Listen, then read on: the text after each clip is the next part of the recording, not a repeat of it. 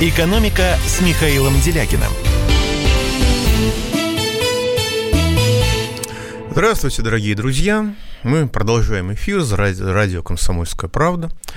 Я очень рад вас слышать сегодня. У нас сложные дни, давайте не поддаваться панике, давайте э, соблюдать осторожность, соблюдать бдительность. А нас всех сейчас из каждого утюга будут запугивать, будут распространять истерику. Пожалуйста, помните, что паника – это самое страшное, что бывает в жизни. Можно не заболеть коронавирусом, можно переболеть оспой, можно выжить в эпидемию чумы, но если вы поддались панике, как многие-многие-многие мои знакомые, то вы перестаете быть человеком. И реально, вот я сейчас, прошел у меня второй этап в моей жизни, когда я забанил довольно большое количество людей в социальных сетях. Просто за нагнетание истерической паники. А первая волна была, когда был фашистский переворот на Украине, там все было понятно. А сейчас, понимаете, меня потрясает. Люди с боевым опытом, люди абсолютно заслуженно начинают вести себя как престарелая мадам постбальзаковского возраста, э, которая сначала визжала, что ей мешают блокировать движение на Тверской, потому что напротив Путина имеет право это делать, а теперь визжит, что люди, которые вышли на улицу, должны быть расстреляны на месте. Вот э, давайте э, вести, держать себя в рамках, давайте понимать, что залог выживания в катастрофе, а истерика, достигшая государственного уровня, обеспечивает нам экономическую катастрофу в прямом смысле этого слова, и мы от этого никуда не денемся. А залог выживания в катастрофе – это самообладание, спокойствие, отсутствие паники.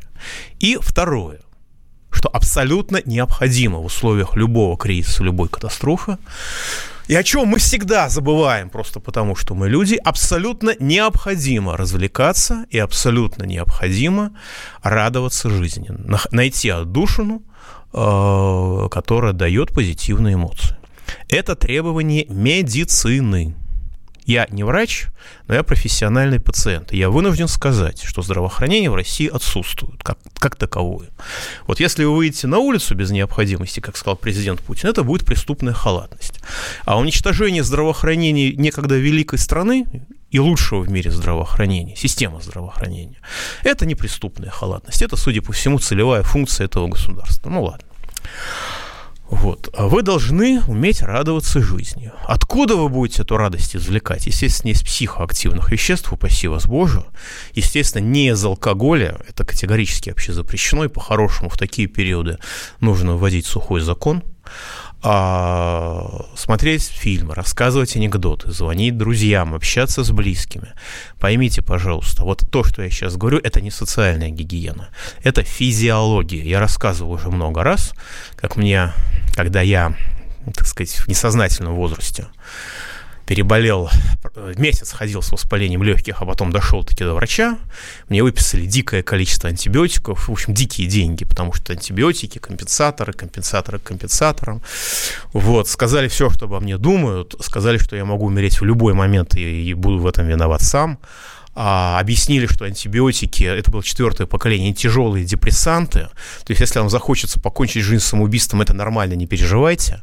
И закончили напутствием. И вы должны все время испытывать положительные эмоции. Я говорю, доктор, вы с ума сошли? Вы мне сейчас вот это вот все наговорили. Я могу умереть прямо здесь, сидя на стуле перед вами. У меня будет тяга к самоубийству от этих лекарств, и я должен испытывать положительные эмоции. Мне, мне очень хороший врач сказал, а это ваша проблема. Но если вы не будете испытывать хорошие, положительные эмоции, причем сильно интенсивно, а лекарства сработают очень плохо или вообще не сработают. Я вышел на улицу, посмотрел вокруг себя, я до сих пор помню то чувство острого наслаждения жизнью, которое я испытал. Так что это доступно. Давайте примем звоночку. Игорь из Бийска в эфире. А, здравствуйте, Михаил Геннадьевич. Да, здравствуйте. Не про коронавирус вопрос. Вот смотрите, Возможен ли отказ Америки при углублении кризиса, я про экономику, а доллары переход на свою валюту, так как это может начаться вот сейчас продажа долговых обязательств государства. Теоретически, теоретически возможен, потому что если мир начнет распадаться на макрорегионы, то они могут просто отказаться, например, от всех наличных долларов за пределами Соединенных Штатов Америки, мотивируя это тем, что это преступные деньги. По американским законам это правда преступные деньги. Поэтому э, это возможно. Но это возможно не сейчас. Это возможно, я думаю, только после э, переизбрания Трампа. А, в общем, в том хаосе, который у них будет после э, начала ноября, после президентских выборов, там, возможно, до этого они пока живут в старом мире. Джепи Морган только что рассказал, что мировые рынки стабилизируются, что, в общем, э, дно кризиса уже нащупано. Я не комментирую этот бред, это колесится, но они не поняли, что мир стал э, новым и навсегда новым. Так, ну и последствия, в общем-то, э, глобальный кризис продолжается. Нефть стоит, бренд смесь 22,5 доллара за баррель. Это минимум, если со времен 98-99 годов. А, рубль удерживается пока, биржевой э, курс доллара менее 80 рублей за доллар. Причем один раз только он пересек 8, пересек 80 рублей за доллар. Ну, и вчера, в начале дня пересек, и сейчас один раз зацепился. То есть понятно, что Банк России удерживает масштабными валютными интервенциями, и непонятно, насколько его хватит.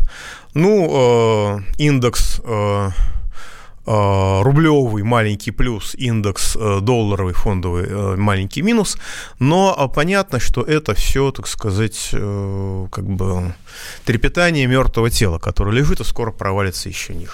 Давайте еще значок примем. Евгений Сперми, вы в эфире. Михаил Геннадьевич, здравствуйте. Здрасте. У меня такой вопрос. При каком общественном строе мы сейчас живем? В свое время мы строили социальные... Понял, спасибо большое. На этот вопрос ответил Сергей Юрьевич Глазьев. Он действительно ак- академик. Ну, обычно в общественных науках слово академик – это ругательство, тяжкое оскорбление. У меня был случай, когда я обзывал человека матом, но только как, ну, за делом обзывал. Но только когда я сказал, что он ведет себя как академик, человек, значит, начал предпринимать меры физического воздействия в мою сторону. Но Сергей Ильич Глазьев – это настоящий академик в старом советском смысле слова. Он ученый. И если ученый называет э, созданный у нас общественно-политический строй блатным феодализмом, то я думаю, что, в общем, так оно и есть. Я думаю, что это наиболее точное, наиболее емкое определение. А сейчас, коллеги, я все-таки хочу а, отвлечься от ваших вопросов и объявить голосование. Дело в том, что есть мир, который дружно скачет и кричит, что мы сейчас самоизолируемся, и мы убьем свою экономику, и нам от этого будет очень хорошо. И, может быть, некоторые выживут. При этом, при этом, даже в Италии роста смертности, насколько я понимаю, нет. А, то есть мы имеем некоторый социальный феномен, а не эпидемиологический феномен по крайней мере, не выходящий, э, так сказать, э, за привычные всем рамки. И есть Швеция. Страна, которая крайне спокойно относится к э, истории о, с коронавирусом. Я не могу назвать ее эпидемией, потому что это не эпидемия. Эпидемиологический порог нигде так и не превышен. Э, в Швеции э, отправлены на удаленное обучение онлайн учащиеся с 10 класса и вузов, то есть до 10 класса, как я понимаю, носители хорошего иммунитета ходят в школу. Запрещено собираться более 50 человеком одновременно, включая супермаркеты. Запрещено посещение э, в домах престарелых. А, и, в общем, это все ограничения, которые есть. Есть рекомендации, что людям старше 70 лет нужно сидеть дома, что кто может, может должен работать удаленно, именно так, кто может, и желательно не путешествовать по стране. При этом, насколько можно судить, количество заболевших пошло на спад. То есть эпидемия в Швеции, в общем-то, преодолена.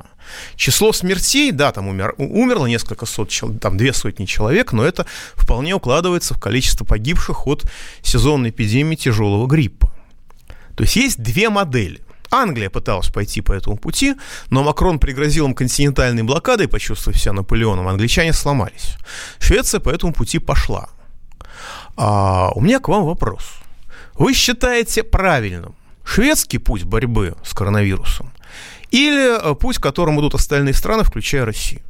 Если вы считаете, правильным путем развития, шве, правильным путем борьбы с коронавирусом шведский путь, а, звоните 8 495 637 65 19. Последние числа 19. Если вы считаете правильным э, путь, которым идут все остальные страны, включая Россию, то есть э, полная заморозка любой активности и, по сути дела, домашний арест, 8 495 637 65 18. Так, еще раз. Швеция мягкие ограничения, как во время обычной эпидемии, ну, обычно для нас, для них это, конечно, необычно, а, эпидемии, у них вообще наплевательское отношение к своему здравоохранению. А, шведское отношение к э, борьбе с коронавирусом, то есть минимум ограничений, и только в основном рекомендательные. 8 495 637 65 19. Если вы считаете правильным домашний арест, который применяется в большинстве других стран мира. 8 495 637 65 18. Голосование идет. Это интересно. А я хочу обратить ваше внимание еще раз на то, что даже с учетом того, что э, меры, введенные э, московскими властями, являются незаконными, а антизаконными, даже с учетом этого эти меры надо соблюдать. Просто потому, что спорить с патрулем может либо псих, либо салага. И э, мы должны понимать, что это, эти меры, э, так сказать, могут казаться безумными, они, на мой взгляд, являются антизаконными, но это э, мера, которая обеспечивает или будет обеспечивать на, сила э, насилия, насилия этого государства. Пауза будет короткой. Экономика. Георгий Бофт. Политолог, журналист, магистр Колумбийского университета, обладатель премии «Золотое перо России» и ведущий радио «Комсомольская правда». Авторскую программу Георгия Георгиевича «Бофт знает». Слушайте каждый четверг в 17.00 по московскому времени. А что такое деньги по сравнению с большой геополитикой? Мы денег тут не считаем. «Экономика» с Михаилом Делякиным. Да, дорогие друзья, как проходит э, подготовка врачей, мне прислали в социальных сетях, правда, регион боятся назвать. А, но судя по тому, что больница номер три, а, так сказать, населенный пункт масштабный. Со- собрали всех врачей, научили надевать защитную одежду и сказали, все, теперь вы инфекционисты.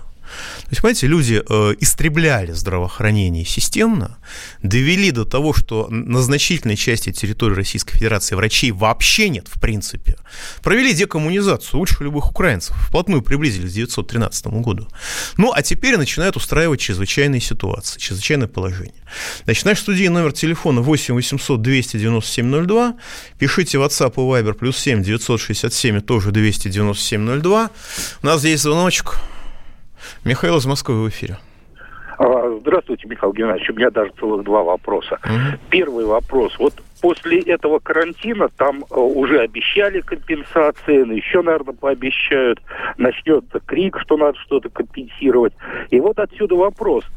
Сумеет ли правительство и все остальные, так сказать, власть придержащие, так оказать помощь, чтобы это именно поспособствовало экономике, а не набитию... Спасибо, спасибо. банков? Отвечаю, отвечаю сразу. И второе, Да, и второе. второй вопросик, э, связанный с этим. А вот э, когда, с вашей точки зрения, мировой дефолт или что-то подобное с обвалом доллара начнут списывать на эту инфекцию? Понятно. Вот в какой момент? Спасибо. Э, Мировую кат- катастрофу уже списывают на эту инфекцию. Собственно, уже от- как бы на самом деле было понятно и в конце прошлого года уже всем было совершенно ясно, и в январе этого года аналитикам, что мировые рынки рухнут. И я об этом говорил в прямом эфире, рассказывал о причинах, э, с точки зрения системного анализа, технического анализа, политического анализа, все было понятно.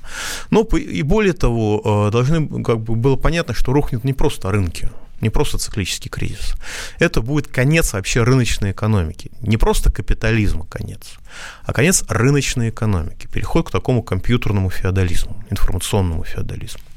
Ну, теперь это все можно списать на коронавирус, это замечательный предлог, это уже осуществляется. Вот. Э, Что касается после карантина, вы знаете, ну, во-первых, давайте не будем употреблять неправильные слова. Карантин никто не объявлял. Карантин – это законная мера, а то, что у нас, это мера антизаконная. Это мера, когда государство сказало, я могу вас посадить, я могу вас побить, я могу с вами сделать, что захочу, вы мне сопротивляться не можете, значит, я буду творить, что мне взбредет в голову. Вот, так что никакого карантина сейчас у нас нет. У нас есть э, режим, как это, навязанной самоизоляции. Больше одного не собираться если судить по методичкам, которые сегодня опубликовали в «Коммерсанте», на сайте «Коммерсант», и которые будут, распростр... наверное, завтра их начнут исполнять э, полицейские, больше одного не собираться. Вот. Э, даже во дворе. И э, после карантина, я думаю, может и не быть совершенно спокойно, потому что, ну, коронавирус, посмотрите, эпидемии-то нету. Да, эпидемии нет. Если всех больных свозить в 2-3 точки, то в этих двух-трех точках действительно возникает ад, кошмар и ужас. Если 10 лет уничтожать здравоохранение, да, то 200 человек э, больных э, на страну приводит к тому, что, на нашу страну я имею в виду, э, приводит к тому, что врачи кричат, волонтеры, спасайте нас, приходите, студенты, приходите, ординатор, у нас нет ничего, у нас нет медсестер и так далее. Вот, если в качестве критически значимого способа лечения людей главврач больницы объясняет, что мы кладем людей на живот, чтобы им было легче дышать, все понятно с технической оборудованностью. Да? Все понятно. Но, но после карантина э, не наступит нормальная жизнь. Нормальная жизнь закончилась. Потому что экономика, скорее всего, будет уничтожена. Просто уничтожена. Немалый бизнес какой-то там будет уничтожен. Дай бог сохранятся системы жизнеобеспечения. Ну, во время 18 года, во время гражданской войны в Питере, а, под горячую руку расстреляли руководителя а, городских канализационных сетей. Город Питер остался без канализации. У нас сейчас как какого-нибудь подобного человека, инженера, он же не начальник, он же, ему же не позволяют стать главным, он же специалист, поэтому его удерживают внизу иерархии. Ну, поймают его на улице, что он там в магазин не один вышел с женой воздухом подышать. Вот. Сейчас это штраф, так сказать, большой штраф. А послезавтра это может быть уже административный арест. Ну, упекут его на 15 суток, не будет канализации в городе. Условно, если так говорить, понимаете? Вот главное, чтобы мы сохранили систему жизнеобеспечения. Совсем не факт, что одичалые люди, которые, так сказать, принимают антизаконные меры, об этом вообще могут подумать. Вот. И мера, мира после карантина не будет. Это будет мир в условиях катастроф или после катастроф. Это, это не будет, не, будет не через месяц, когда там говорят, что мэрия сейчас начнет раздавать всем QR-коды, и без этого, значит, клейма, вы не сможете выходить на улицу, то, что у вас есть паспорт, это ваши личные проблемы, можете потереться. Ну, логика такая. Да, ну, понимаете, а это значит, что это не на неделю, и не на две недели. А три недели в таком режиме, и экономику России даже на помойку относить не надо будет. Там просто ее как бы будет уже некоторое другое качество. И проблема не в малом бизнесе. Вот. Достаточно сказать, что как бы вот я знаю организации, где бухгалтеры не вышли на работу. Да? А что значит бухгалтер не вышел на работу? Это значит, что зарплату некому подписывать. То есть люди останутся без зарплаты не потому, я надеюсь, что они это исправят в конце концов. Но люди останутся без зарплаты не потому, что у них нет денег, не потому, что предприятие обанкротилось, не потому, что там кто-то недобросовестный. Нет. У них все в порядке, у них все в порядке с деньгами, все нормально. Просто бухгалтер не вышел на работу, потому что он самоизолировался. Не потому, что он там в Испании отдыхал. Нет. Просто государство сказало не ходить. А если ты пойдешь на работу, то тебе будет очень плохо. Мы тебя жестоко накажем за это. Все, до свидания. И когда кончится этот режим, посмотрим, что у нас будет. Но прогнозировать это не стоит. Это непонятно. Что касается выдачи компенсации, спросите у афганцев, как они получали свои компенсации еще э, в рыночной экономике в загнивании советской власти. Как им все объясняли, а что мы вас туда не посылали. Спросите людей, которые пытались э, попасть, получить статус безработных до начала этого бардака.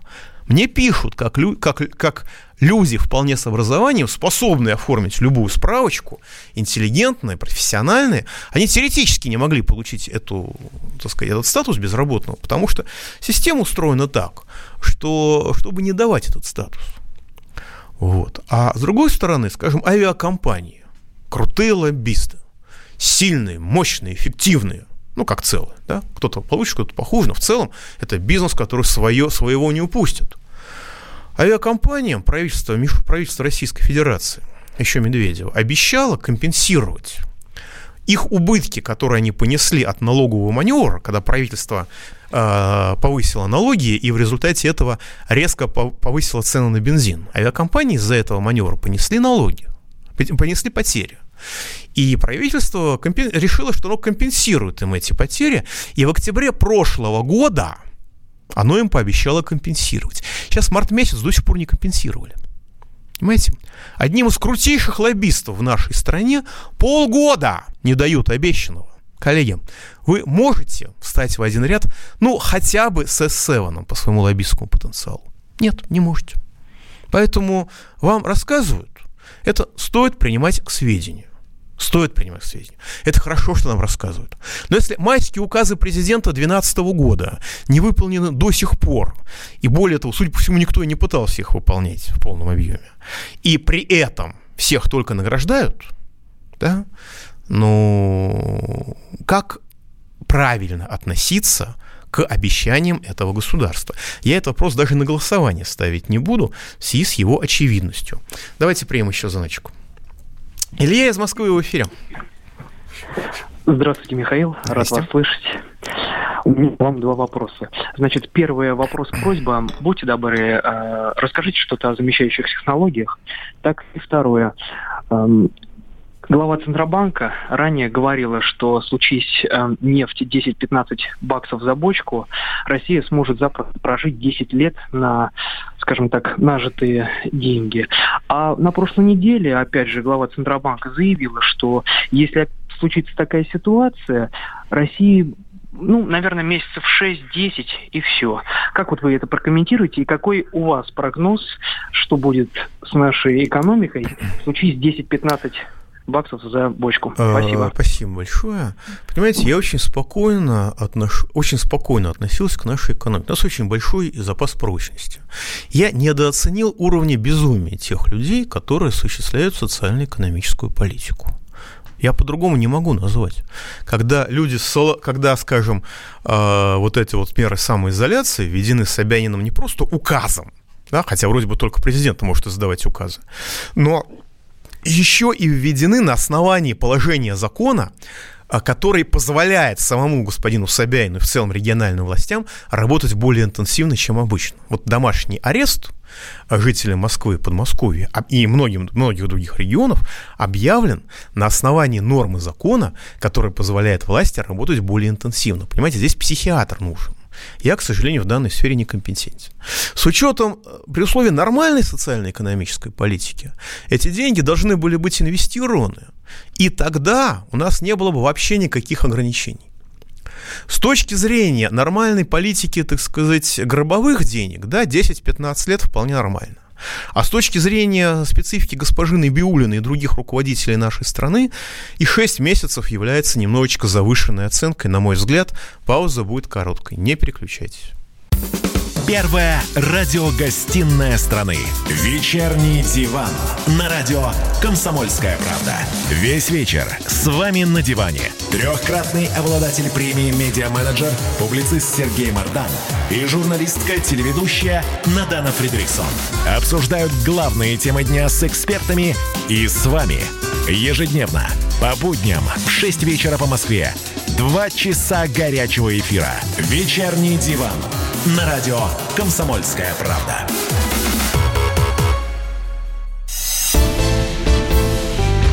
«Экономика» с Михаилом Делякиным – Да, итак, дорогие друзья, продолжаем. Мне очень понравилась э, фраза, э, поговорку, которую сказал Путин, только он э, произнес ее, как положено, в России в оборванном виде. Наверное, он слишком большой гуманист, не хочет пугать. Я гуманист чуть меньше, поэтому я приведу ее в полной форме. Береженого Бог бережет, а не береженого конвой стережет. И главное, от кого нужно беречься в нашей стране, с моей точки зрения, это государство. Потому что от коронавируса спрятаться можно, а от этих людей спрятаться не получится. И пока э, государство не будет поставлено на службу народу, пока народ России не вернет себе государство, надеюсь, что это, конечно, произойдет цивилизованным методом, а не в ходе революции, до тех пор государство будет восприниматься значительной частью нас как реальная и серьезная угроза, как главная угроза нашему существованию. Значит, мы опрос продолжаем. Если вы считаете, что правильным методом борьбы с коронавирусом истерикой вокруг него является шведский, то есть минимизация ограничений практически на уровне обычной тяжелой серьезной эпидемии гриппа, хотя сейчас эпидемиологический порог не превышен, с минимальными ограничениями и с э, серьезной профилактической работой 8 495 637 65 19. Если вы считаете, что нужен режим домашнего ареста и разрушения экономики, 8 495, как во всем мире, 8 495 637 65 18.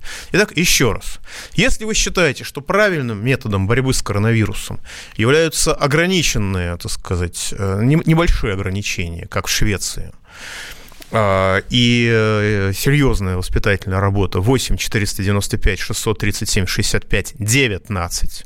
Если вы считаете, что для борьбы с коронавирусом нужен домашний арест даже если это обернется ценой уничтожения экономики, как господин Медведев нам намекнул в соцсетях. 8 495 637 65 18. Голосование продолжается. Наш студийный номер телефона 8 800 297 02. WhatsApp и Viber плюс 7 967 297 02. Давайте примем звоночек. Ростислав, вы в эфире. Добрый вечер, Михаил Геннадьевич. У меня к вам вопрос про роль России в мире еще до этого вируса, ну, скажем, на январе этого года так. Скажите, вот э, как объяснить э, вот э, лояльность вот роли России в мире россиян с погонами зримыми и незримыми? Вот в одном романе Ле Каре, там работник Ми-6 изменил ей в пользу Москвы, потому что ему роль Англии в мире не нравилась. А ведь у нас знали, допустим, что в Куру, там на французском космодроме 246 гастарбайтеров с Роскосмоса. Вопрос. Вопрос. Скажите, пожалуйста, э, как вы объясняете лояльность э, истеблишмента наших спецслужб, вот э, то, что у нас роль России в мире низкая, а они лояльны? Понятно. Во-первых, большинство наших сотрудников спецслужб находятся под санкциями. Во-вторых, все видели, что Запад, э, так сказать, как Запад поступает со своими, с предателями, которые перебежали к нему о похищении, вероятно, убийствах Скрипаля, причем не одного, а с дочкой.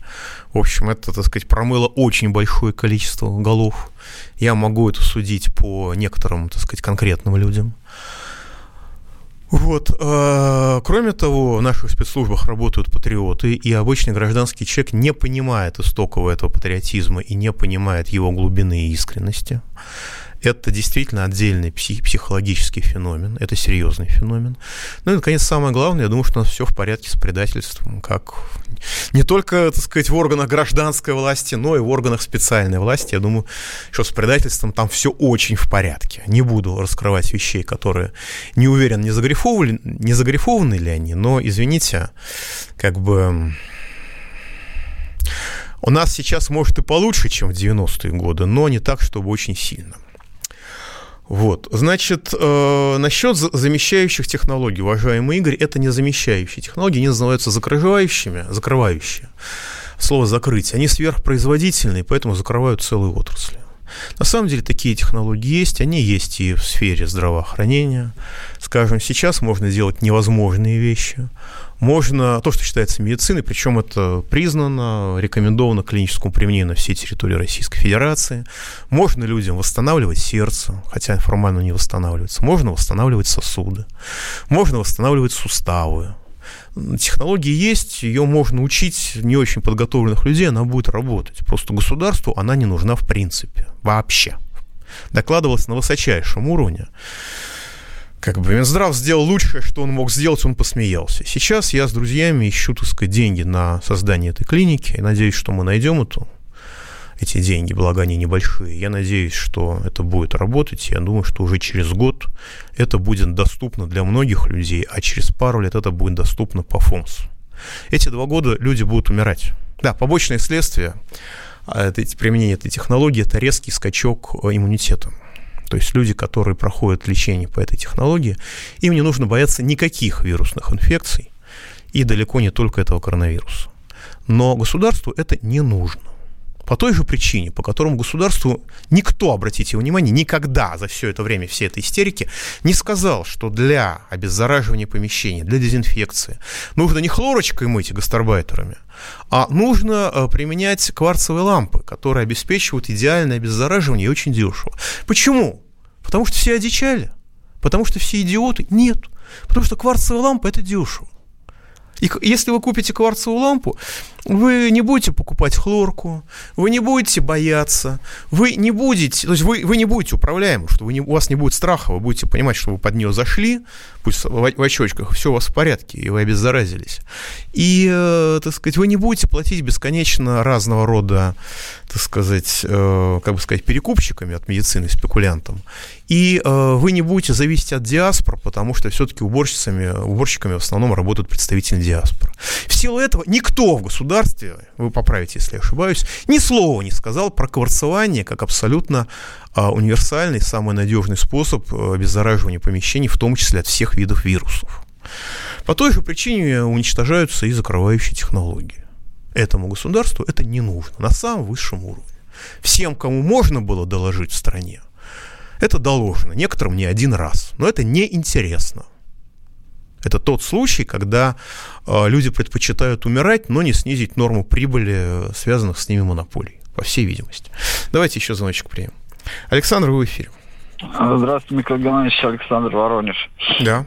Скажите, вот э, президент вроде там говорил, что ипотечные там каникулы, потребительские, что людям, чтобы банки давали каникулы, вот обращались в банк, они говорят, ни сном, ни духом ничего не знаем, как платили, так и платите, то, что нам никаких указаний Ну а кто такой президент, а кто такой президент для российской системы управления? Ну вот, я, вот они говорят, что от правительства никаких указаний не было. Ну, вот. Правильно, и не было. Ну, послушайте, я нас на самом деле, подождите, потому что тут президент пропал, тут Медведев выступает, тут Собянин указы принимает.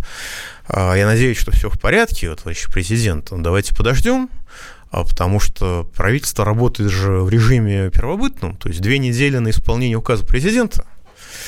Вот. Так что посмотрим а, еще рано. Да, никто же не будет выполнять, потому что президент сказал.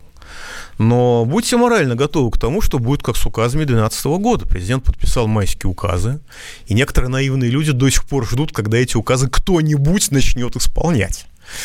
Вот. Не наивные уже откровенно ржут и уже перестали ржать. Но не будьте наивным человеком. Президент пообещал это хорошо. Нельзя исключить, что его обещание будет выполнено. Очень может быть.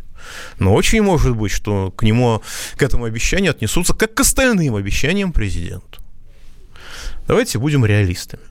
Вот спрашивают, будет ли бандитизм? Конечно, будет. Конечно, будет. По трем причинам. Во-первых, люди лишаются работы. В массовом порядке лишаются работы. И когда у вас голодные дети, тут статистика, 64% граждан России проигнорировали э, выходную неделю. Правильно? У 70% граждан России нет значимых сбережений. Вот 64 проигнорировали. Все статистически бьется. Все правильно. Когда у вас дети голодные, или когда у вас нет денег, чтобы лекарства купить, потому что лекарства подорожали, вы что будете делать? Вы будете делать все в прямом смысле этого слова. И если вас в конечном итоге отправят на зону, ну, по крайней мере, на зоне кормят.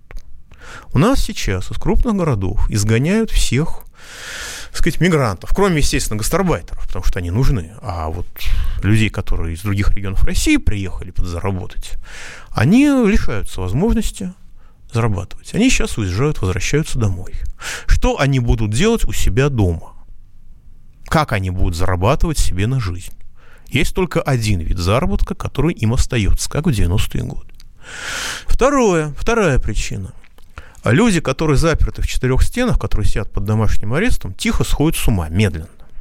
При этом, если у вас есть больные, беременные, дети, которым нужен свежий воздух, которым нужна инсоляция, вы будете сходить с ума еще глядя на их страдания. Гастарбайтеры живут в условиях нечеловеческих, поэтому они будут сходить с ума быстрее, чем мы с вами. Все. И у них заработков меньше, на самом деле. То есть они будут сходить с ума быстрее и сталкиваться с отсутствием денег быстрее, чем мы с вами. Наконец, последняя проблема э, наркоманов. Дело в том, что сейчас поломана логистика, в мировом масштабе поломана логистика доставки наркотиков. Соответственно, через некоторое время у наркоманов начнется ломка. Соответственно, они начнут сходить с ума. В разных местах это будет по-разному. Ну, в Москве, наверное, через недельку. И это реальная угроза. Я надеюсь, что полиция понимает, что это будет реальная угроза, и к этому как-то готовится. Потому что если они к этому готовиться не будут, то последствия будут фатальными для многих, в том числе для многих полицейских. Пауза будет короткая, не переключайтесь. Ты виноват уж тем, что говоришь по-русски. по-русски. В последнее время случаи притеснения и нападений на национальной почве участились. Прохожие на улице никак не пытались помочь иностранцам и остановить нападавших. Создается образ врага для того, чтобы... Не допустить распространения правды о тех событиях. Что же касается вот бытовой ненависти, то... Я думаю, что, к сожалению, мы еще много что увидим, но нам есть чем ответить. «Национальный вопрос» на радио «Комсомольская правда». По воскресеньям в час дня по московскому времени.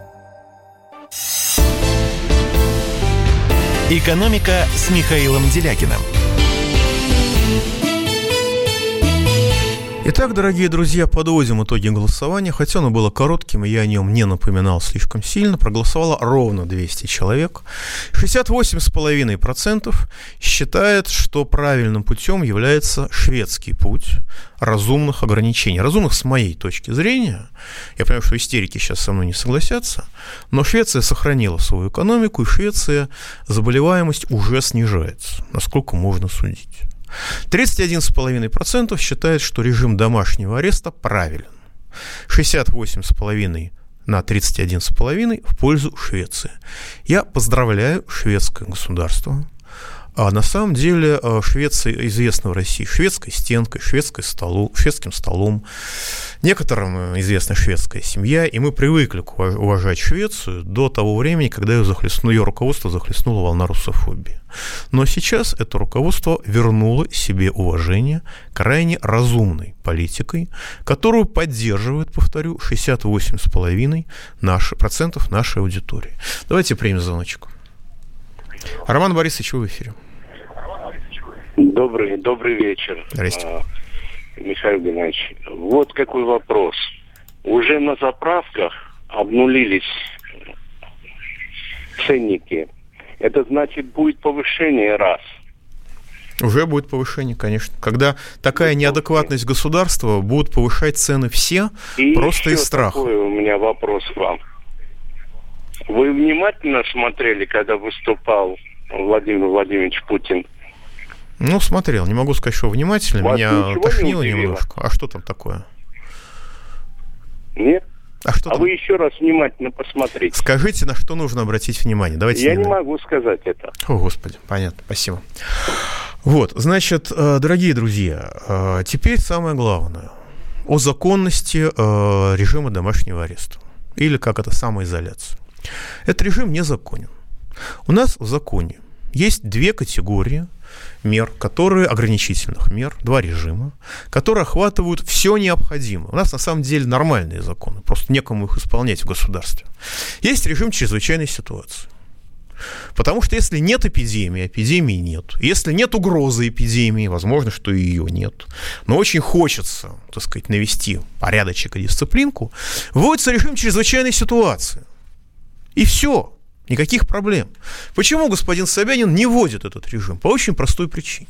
Потому что в режиме чрезвычайной ситуации главным становится Министерство по делам чрезвычайных ситуаций и прочие специальные структуры. А э, региональные власти, в данном случае мэрия Москвы, просто обеспечивают повседневную жизнь города. А мэрии явно хочется быть главной, быть хозяйкой. Не, не хотят люди, чтобы э, в городе была федеральная власть, если я их правильно понимаю. Второй режим – это карантин. Карантин вводится еще проще. Не нужно даже ничего, должен, нужен доклад главного санитарного врача. У нас ситуация эпидемии, ну понятно, что у нас нет эпидемии, те не близко, или есть ситуация угрозы эпидемии. Возник, его, этого нет. Почему не вводится карантин? Потому что в условиях карантина главными становятся врачи. А отдавать власть людям, которых эта самая мэрия уничтожала методично все время своего существования, как только стали ликвидировать лужковский социализм, Да, понятно. Мы же помним все эти разговоры, когда руководитель департамента здравоохранения выступал и говорил, это же невозможно, у нас койки в инфекционных отделениях заняты только 180 дней в году, это недопустимо. Насколько я помню, да, значит, их нужно оптимизировать, их нужно уничтожить, уничтожили. При 199 больных в стране, так сказать, уже лечить было некому. Вот. Отдавать власть этим врачам московская мэрия тоже не хочет. В результате указ, мэ, указ мэра, подчеркиваю, указ, да, президент только может издавать указ. Я надеюсь, что президент все хорошо, я надеюсь, что президент Путин жив, здоров и продолжает исполнять обязанности президента. Хотелось бы, конечно, получить какое-нибудь подтверждение этому, когда руководители регионов начинают издавать указы уже как президенты. Но с, там есть ссылка на закон, не поленитесь, почитайте, пройдите на эту ссылочку. Ссылочка на закон удивительная. Это пункт, который позволяет московской мэрии, региональным властям, в случае чего работать более интенсивно, чем обычно, ничего больше. То есть это абсолютно антизаконное решение. Когда власть, которая пишет законы под себя, не имея никаких для этого ограничений, когда власть, которая творит все, что хочет, и имеет любые решения, и законы выламывает как угодно, когда эта власть не способна выполнять собственные законы, это пугает больше любого коронавируса. Вот это реально повод для паники. Почему я начал с того, что ей нельзя поддаваться? Потому что когда власть неадекватна, когда власть открыто и публично нарушает собственные законы, вот это уже признак чрезвычайной ситуации, которая очень интересно выглядит в ситуации, когда все, что мы слышим официально про коронавирус, укладывается в сезонный грипп. И смертность от коронавируса в Германии, которая, в отличие от всех остальных стран, учитывает всех заболевших, а не только тех, кто уже дышать не может, в общем-то 0,6%. То есть чуть выше, чем при обычном сезонном гриппе. Ну, на самом деле, в 10 раз больше, чем при обычном сезонном гриппе. Но, тем не менее, она э, намного ниже, чем сказки, которые нам рассказывают. И повторюсь насчет любителей поговорить как в Италии, как в Испании. В Испании ролики о том, как стоят пустые клиники пустые, потому что некого там лечить, нет проблемы. А если вы всех больных начинаете свозить в одну, две-три точки, да, в этих одной, двух, трех точках возникает ад и рефрижераторы для тел умерших, и мест там нет, и сортировка происходит, потому что вы искусственно создаете перегрузку. От наличия мозга или от отсутствия вы это создаете, это вопрос открытый. То же самое, что вопрос, товарищ Собянин, не применяет нормы действующего законодательства, по каким соображениям, вопрос тоже остается открытым.